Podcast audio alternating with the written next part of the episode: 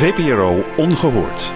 Een greep uit ons wekelijkse radiomateriaal die je op de hoogte brengt en hongerig maakt naar meer. Met in deze editie... Carrière maken.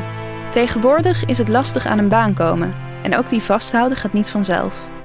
We denken met weemoed terug aan de tijd dat een goede opleiding zonder twijfel de gewenste baan opleverde. Neem bijvoorbeeld Instituut Schroevers, de particuliere secretaresseopleiding waar OVT deze week aandacht aan besteedde. Daar leerden ze nog eens nuttige vaardigheden. Typen, dat leerden we. Dus ja, typen, ik weet niet zeggen, tegenwoordig zeggen we type geloof maar vroeger zei iedereen altijd typen. Tenminste, als je schroevers had, gaat waarschijnlijk. Dat leerden we op de maat van Brigitte Bardot. Dus je had van die oude Remington schrijfmachines. En dan van die bepaalde muziek. Ja, ik zal het niet voorzingen, want dat is geen gehoor.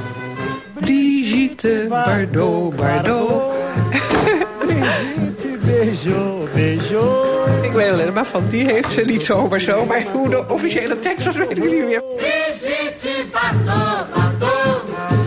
Zo'n tune, die zakte dan af. En dan kwam er weer een nieuwe zin van de muziek. En dan moesten wij... De, dus bij die laatste toon gingen al die machines om.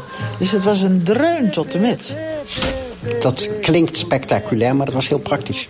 Omdat je toen de tijd nog op de machines met een armpje werkte... En om te zorgen dat die armpjes niet in de knoop komen met elkaar... moet je het dus één voor één doen. Maar om daar tempo in te krijgen en toch in de maat te blijven... werd er muziek gebruikt. Nou, dat vond men een, een prima oefening. Nou, het werkt wel.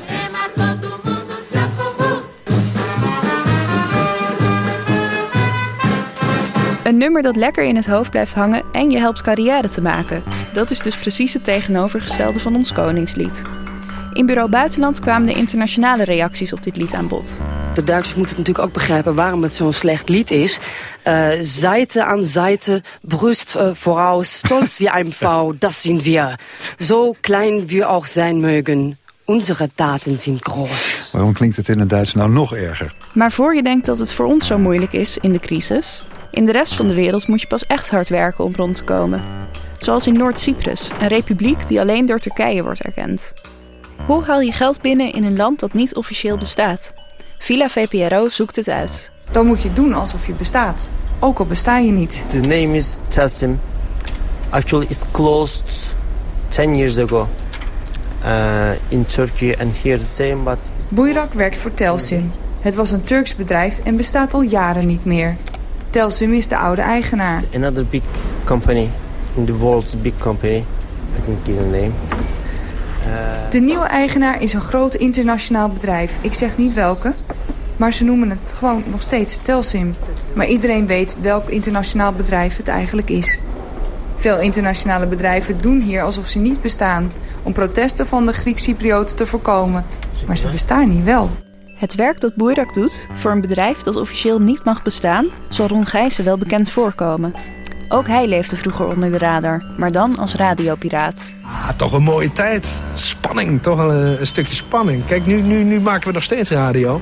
Maar het is, uh, ja, toen had je, had je een bepaalde spanning natuurlijk. Van, uh, ja, we kunnen ieder moment kan het ermee mee ophouden. Als je hier dan weer staat, dan, dan komt dat toch weer van dat gevoel van toen komt weer... komt weer allemaal terug. Archiefprogramma Woord zond een documentaire uit van Peter Kroon over radiopiraten. Want hoe deden ze dat eigenlijk? De mast die stond op, uh, op het dak uiteraard, via het lifthuisje bereikbaar. En dan kan ik misschien wel even laten zien. Ja. Kijk, oh, hier zit zo'n trapje. Ja, ja. Een trapje met een luik. En dan, ging je, uh, dan maakte je dat luik open. Dan kwam je in het lifthok, hierboven. En in het lifthok zat weer een luik naar buiten. En daar gingen we altijd uh, ja, de mast neerzetten. Een reservemast die hing in een luchtkoker. Er lopen luchtkokers die lopen helemaal naar beneden toe.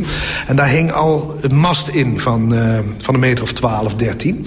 Dus zodra die oude van ons kapot was gemaakt... of omgebogen of wat dan ook... Dat werd gedaan door de opsporingsambtenaar. Ja, die maakte hem kapot dat je niet meer verder kon uitzenden. En dan... nou, die lag daar als, als oud ijzer op het dak. En dan hoefden we alleen maar aan een touwtje te trekken. En dan kwam de mast weer naar boven. En dan was het zender en uh, klaar is Kees. Maar waarom zou je terugkijken?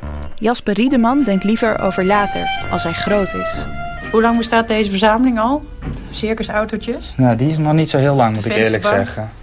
Er staan allemaal oude autootjes. En dan ook gewoon, veel rood, hè? Ja, ook veel rood. Ja. Veel rode autootjes, Rood met- trailers. En... Rood met geel. Ja, nou ja, dat is stiekem wel een beetje wat ik eh, la- la- later...